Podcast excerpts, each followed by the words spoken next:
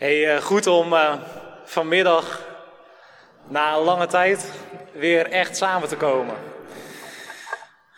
En uh, de preken die waren de afgelopen tijd allemaal wat korter, hè? een beetje rond een kwartier heb ik geprobeerd. Maar ik dacht, nu jullie toch live hier weer in de kerk zitten, dan gaan we gewoon weer knallen.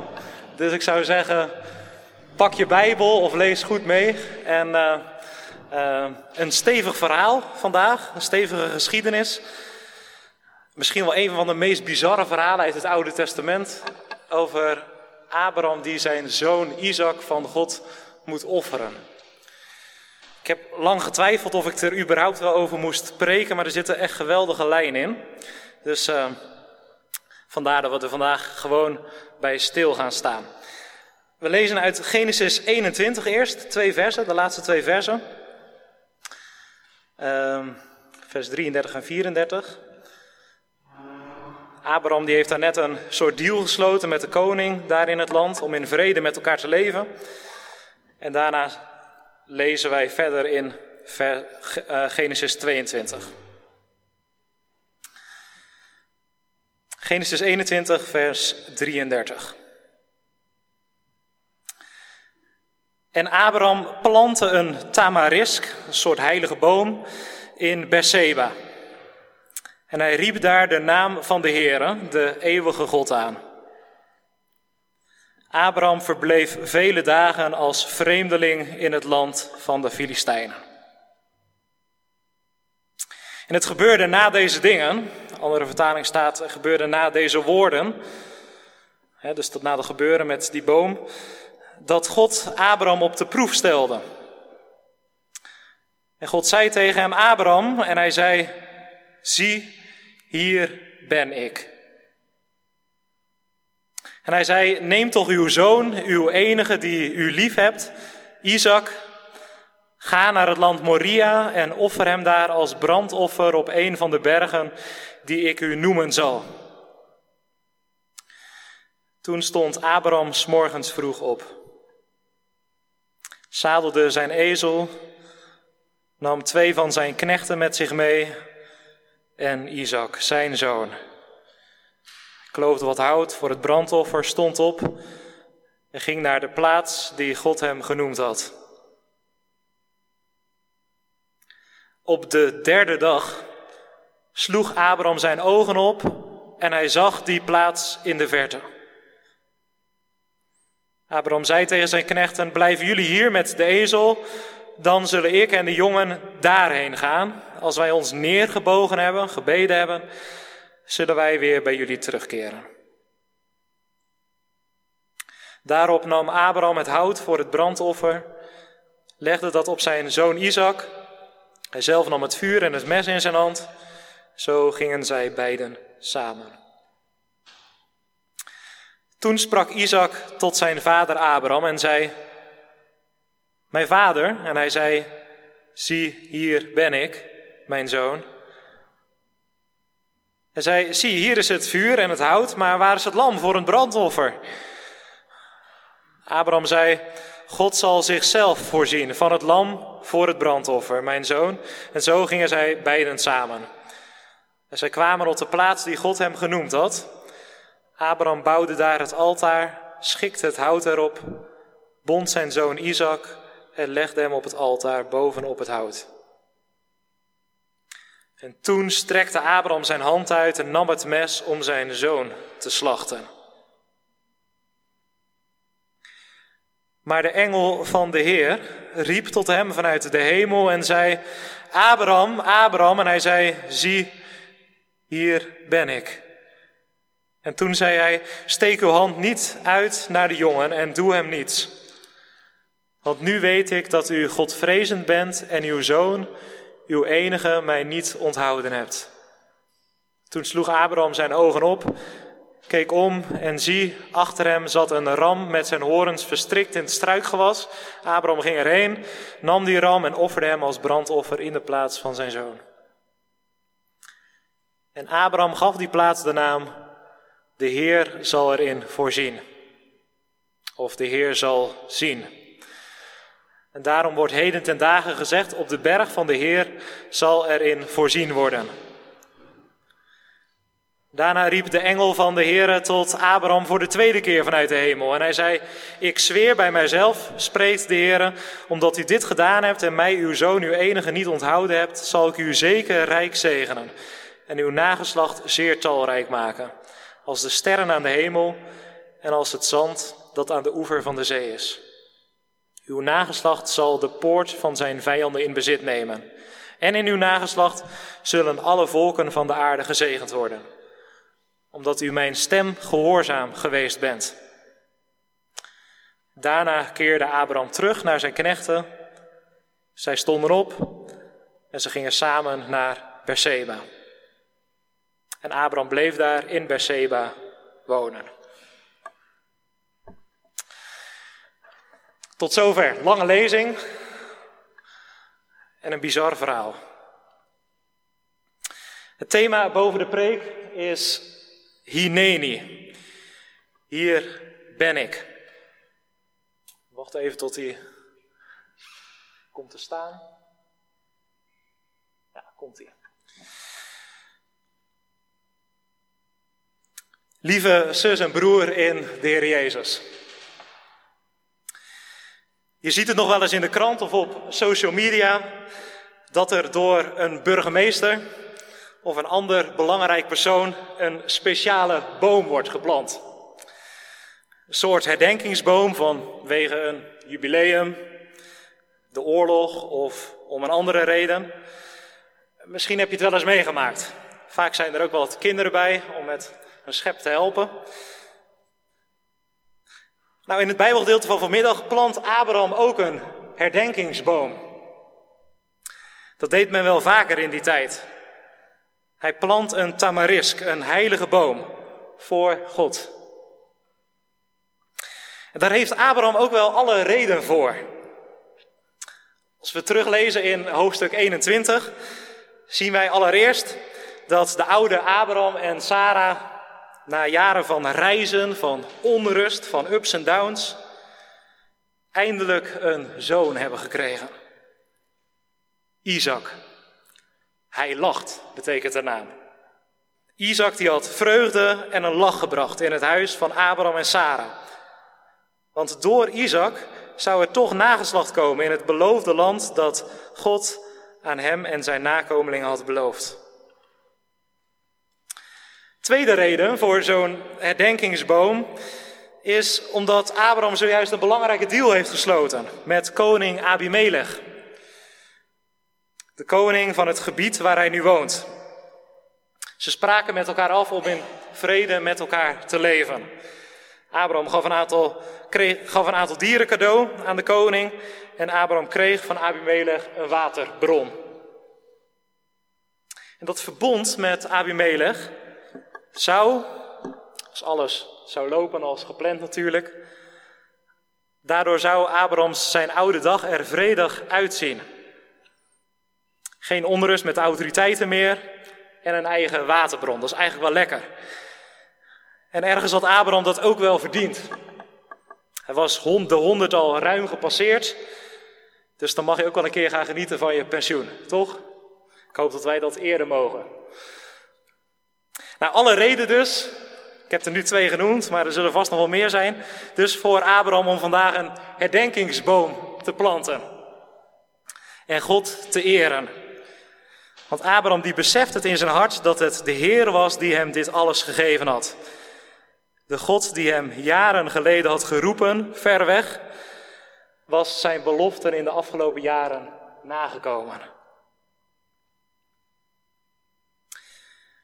Hey, als wij Abraham vanmorgen, vanmiddag zo zien staan bij die herdenkingsboom voor God, dan is het misschien mooi om elkaar eens te vragen hoe jij en ik terugkijken op de afgelopen tijd, op de afgelopen jaren. Heb jij net als Abraham God ook aan het werk gezien in je leven? Zou jij bij wijze van spreken ook een boom planten voor God? Hij dankbaarheid voor alles wat hij in de afgelopen jaren, dus in de afgelopen periode, gedaan heeft. Is hij het waard? Waarom wel? Waarom niet? Als Abraham zo die woorden waarin hij God eert daar zo uitspreekt, gebeurt er iets. Want na deze dingen, zo staat er in de tekst, kunt het ook vertalen met na deze woorden, hoort Abraham opeens een stem. Het is een vertrouwde stem. Het is mooi als dat kan zeggen. Als de stem van God vertrouwd is. Deze stem heeft hij vaker gehoord. Het is de stem van God. En de stem zegt: Abraham. Abraham antwoordt: Hier ben ik. Hier ben ik. Hineni staat er in het Hebreeuws. Abraham gebruikt deze woorden straks trouwens nog twee keer. Voor gelovige Joden schuilt er een diepte achter deze woorden. Het betekent dat je je tot je dienst stelt, dat je luistert, dat je er bent voor de ander. Mozes sprak de woorden bijvoorbeeld ook toen hij door God werd geroepen bij de brandende braamstruik. Hier ben ik. Jezaja die zei het ook toen hij werd geroepen. Hier ben ik, zend mij. En toen de Joods-Amerikaanse zanger Leonard Cohen drie jaar geleden, net voor zijn, laatste, voor zijn overlijden, zijn laatste album uitbracht, zong hij het ook richting God. Misschien ken je het lied wel. Hineni, I am ready, my Lord. Het werd een hit. Het was wereldnieuws. Hineni, het zijn diepe woorden. Beleidenis eigenlijk zelfs. Het is een manier van leven. Hier ben ik voor u. Ja, en tot hier is het best wel een, een mooie geschiedenis. Opbouwend, bemoedigend, al een preek op zich. Maar wat Abraham hierna van God te horen krijgt, is werkelijk waar te bizar voor woorden. Want nadat Abraham dus net een herdenkingsboom heeft geplant voor God, op het moment dat hij notabene uit dankbaarheid deze God aanbeden heeft, juist op het moment dat Abraham lekker een beetje kan gaan settelen, kan gaan genieten van zijn pensioen, zijn schaapjes op het droge heeft, zegt God, Abraham, neem je zoon, je enige die je lief hebt, ga naar het gebied Moria en offer je zoon daar als een brandoffer. Op een berg die ik je zal noemen. Zo hé. Ja, wat zou jouw reactie zijn als je in de schoenen van Abraham zou staan? Probeer het jezelf eens voor te stellen. Eigen zoon. Ik kan mij goed voorstellen dat Abraham het gevoel heeft: God, wat maakt u me nu? Ziet u me dan niet staan, hier bij deze boom, notabene voor u? Dit meent u toch niet? Is alles dan voor niets geweest? Die hele reis van duizenden kilometers vanuit Mesopotamië richting het beloofde land? Is het dan voor niets geweest, die hele periode van het moeilijk kinderen kunnen krijgen? Dat is pittig. Velen van ons weten er ook van. En nu juist op het moment waarin eigenlijk alles heel voorspoedig gaat, een zoon gekregen hebben, laat u die goede toekomst letterlijk in rook opgaan. Verwacht u dit van mij? Ja, en zoals God nu tot hem spreekt, kent Abraham hem ook eigenlijk helemaal niet. Die stem die hij nu hoorde, was eerder die van de omliggende Canaanitische goden. Ja, want daar was het wel normaal om kinderen te offeren. In noodsituaties dachten mensen dat het misschien wel zou helpen om eerstgeborenen te offeren. Om zo de toorn van hun goden af te koelen. Maar zo zat de God van zijn roeping toch niet in elkaar. De God die hem in de afgelopen jaren op bergen en in dalen tezijde had gestaan. En als wij vanmiddag gewoon maar eens in ons eigen leven kijken, in onze eigen maatschappij kijken naar kindoffers. Hè, ouders die betoverd door alle goden van werkdruk, vakantie en economie hun kinderen opofferen voor hun eigen geluk. Kinderen die geofferd worden op de altaren van sport, maar een goede opleiding moeten hebben.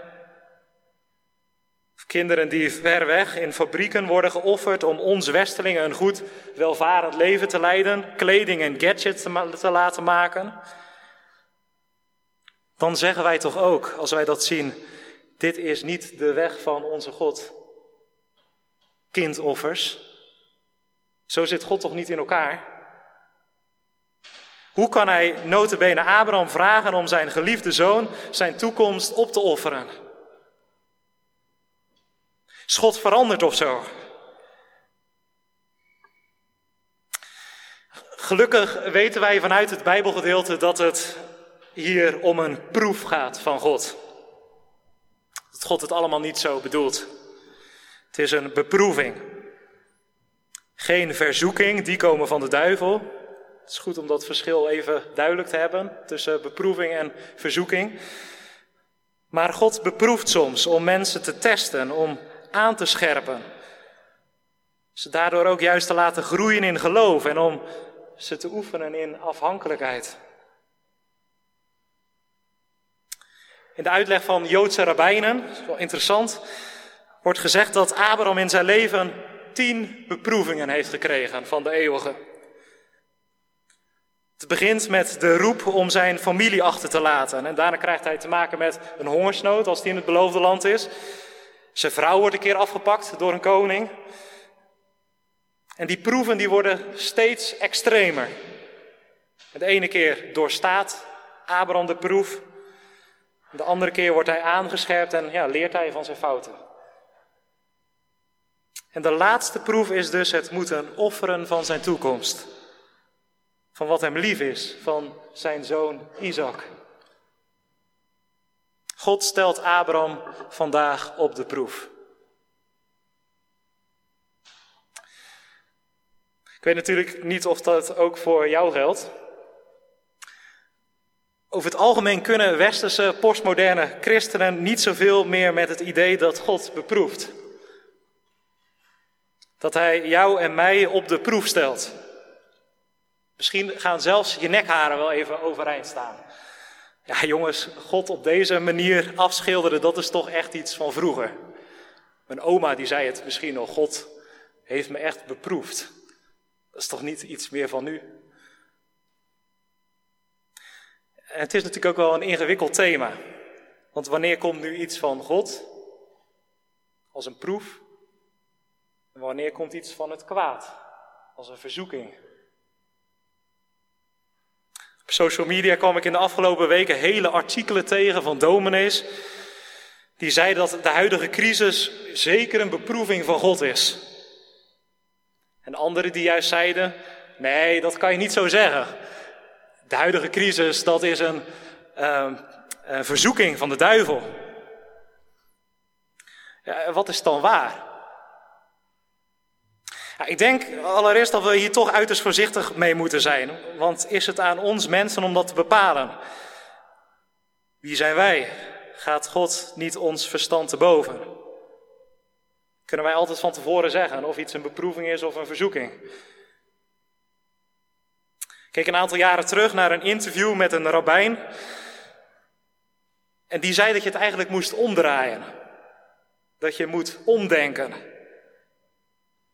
Dat je als je door een duistere periode heen gaat, of juist in een periode waarin het juist heel erg lekker gaat, want dat kan ook een beproeving zijn, je niet moet afvragen: is dit een proef van God of een verzoeking van de duivel? Of waarom laat God dit toe?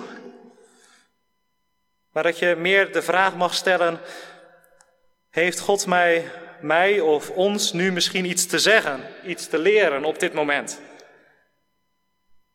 En verwacht ik het vandaag van Hem of juist niet? Nou, zou Abraham er vandaag ook zo in staan?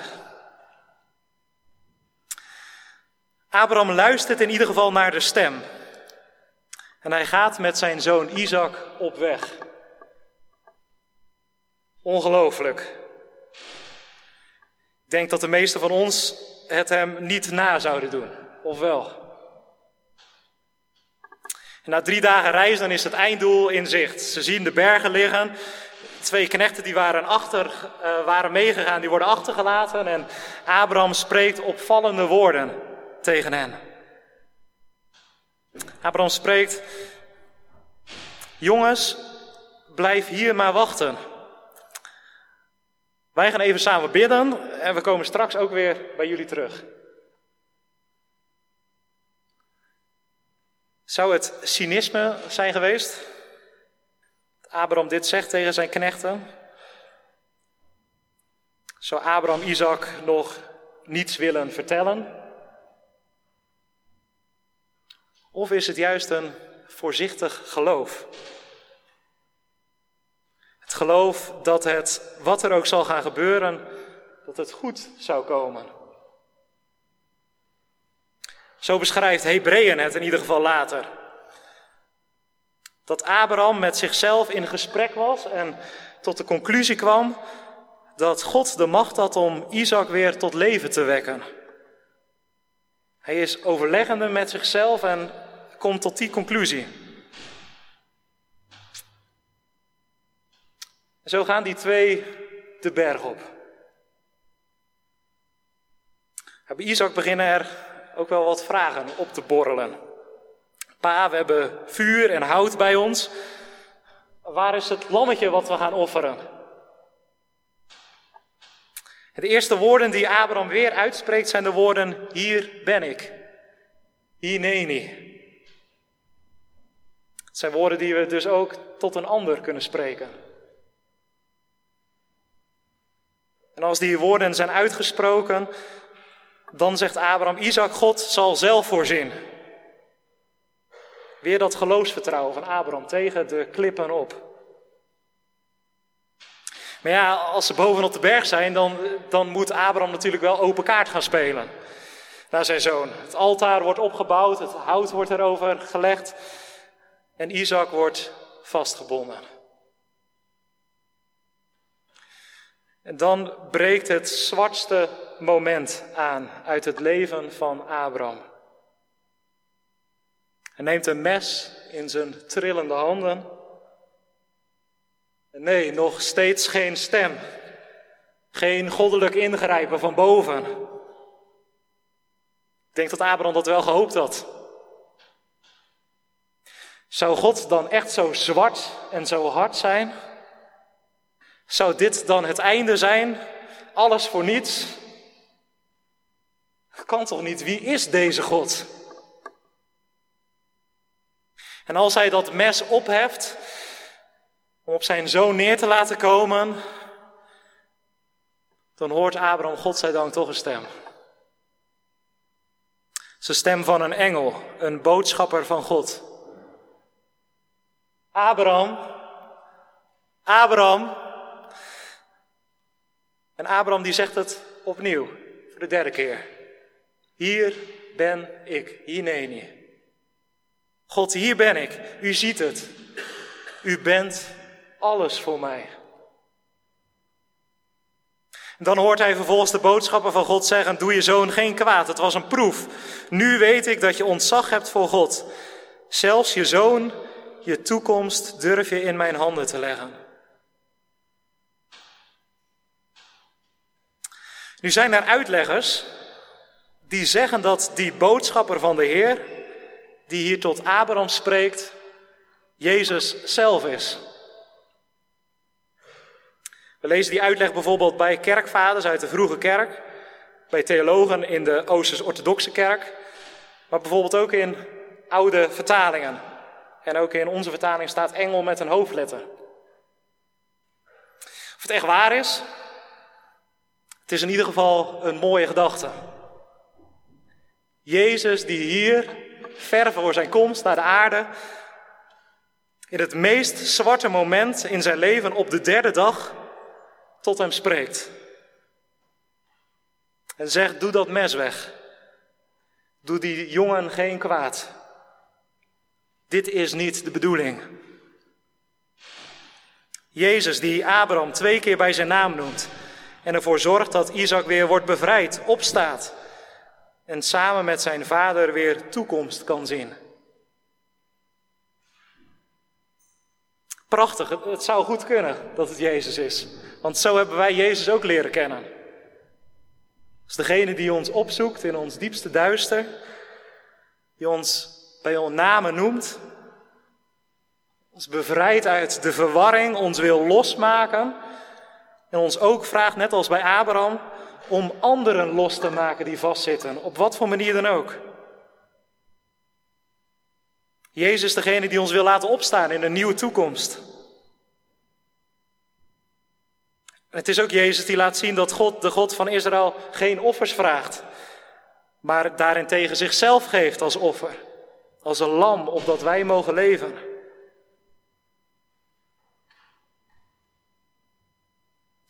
Abraham die noemt de berg Moria. De Heer zal erin voorzien. Anderen vertalen het met de Heer zal zien. Ja, in zijn worsteling, in de zwartheid van de beproeving, ontdekte God hem opnieuw aan het diepste geheim van het leven. Dat God nabij is. Hoe zwart het misschien ook is, dat Hij voorziet. Ja, en juist dat is ook het diepste geheim van het leven van een christen, toch? Dat hoop ik ook het diepste geheim van ons leven. Iets wat we koesteren, wat een onderdeel is in ons leven. Dat wij erop vertrouwen, soms tegen de zwarte bergen op, tegen soms ook alle redelijkheid in, dat wij erop vertrouwen dat God dichtbij is in Jezus. Dat Hij altijd voorziet.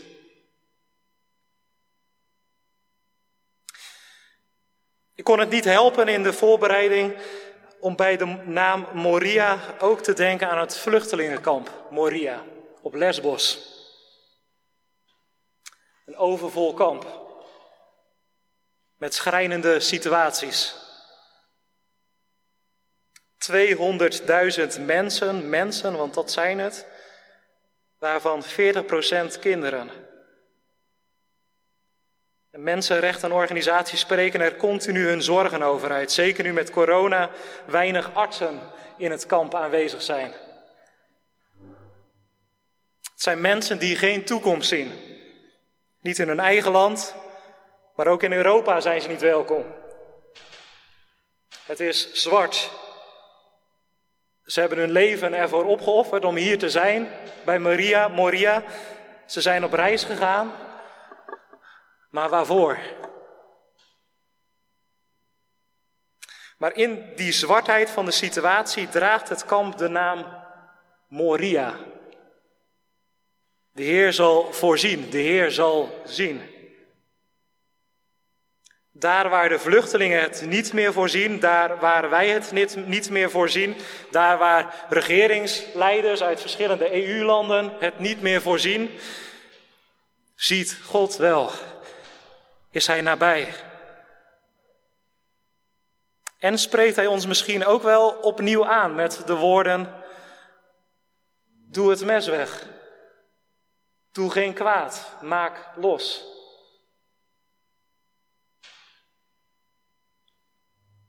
Abraham moest vandaag een berg beklimmen, een duistere berg. En wat zijn op dit moment als het ware bergen in jou en mijn leven? Bergen die je moet beklimmen. En met wie beklim je die bergen? Abraham ging met Isaac. Met wie beklim jij die bergen? In welke dingen herken jij de zwartheid van Abraham in je eigen leven, in het leven van de ander? Het leven in de wereld om ons heen. En ik zal je er vanmiddag vanuit de grond van mijn hart toe willen oproepen om op die duistere berg je oren te openen. En te luisteren naar de stem van Jezus. Probeer dat eens, die vandaag nog steeds spreekt op de derde dag. Die stem die jou bij je naam noemt.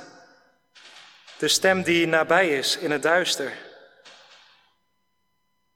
Luisteren naar de stem die bevrijdt van banden, zelfgekozen banden, maar ook de banden die anderen misschien om ons heen hebben gelegd.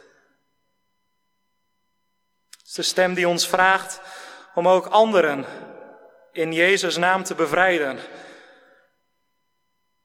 is de stem die rust geeft, vrijheid, toekomst, voor altijd. En geef nadat je die stem hebt laten spreken in je leven, net als Abraham, al die concrete duistere bergen in je leven, al die moeilijkheden waar je misschien net aan moest denken, vandaag eens de naam Moria. Net zoals Abraham het de naam Moria gaf. De Heer zal voorzien, de Heer zal zien. En het antwoord van Abraham was vanmiddag, hier ben ik. Hineni. Het was later ook het antwoord van Mozes, van Jezaja, van vele gelovigen na Abraham. Het was het antwoord van Leonard Cohen, als het ware op zijn sterfbed. Hineni, hier ben ik, I'm ready, my Lord. Het is misschien donker. Ik zie geen toekomst. Maar ik vertrouw erop dat u wel ziet, voorziet. Hier ben ik. Wat is jouw en mijn antwoord? Zeggen wij het ook? Hier ben ik, richting God, maar ook richting de naaste die ons nodig heeft. Die misschien wel gebonden is. Als nieuwe gezegende mensen keren Abraham en Isaac van de berg naar beneden.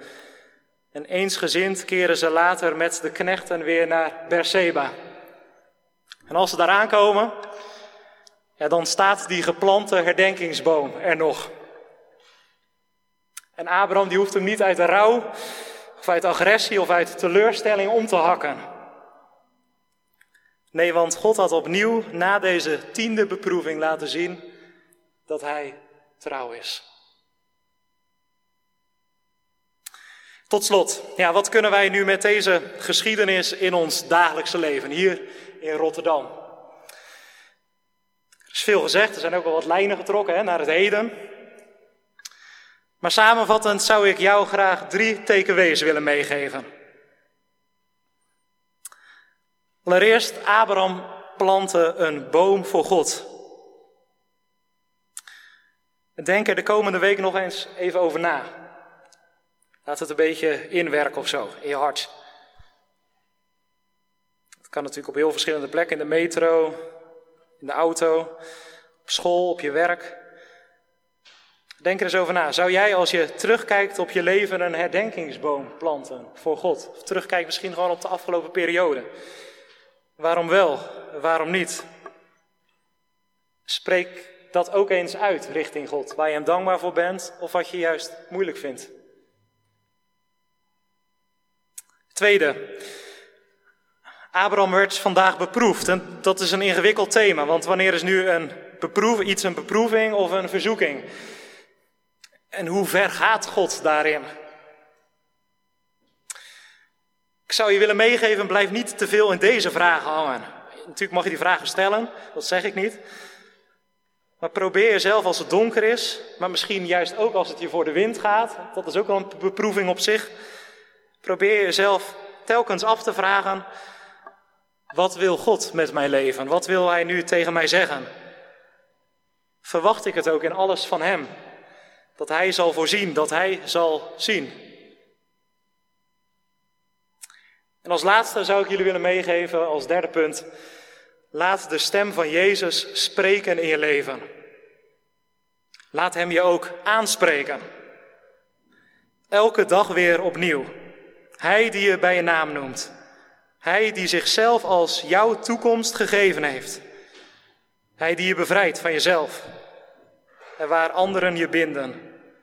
En hij die ook wil dat wij degenen die vastzitten weer losmaken. Of het nu een vluchteling is, of iemand anders in onze omgeving die verstrikt is in het duister. Laten wij de stem van Christus ruimte geven in ons leven. En als je die stem hoort, dan kun je toch ook niet anders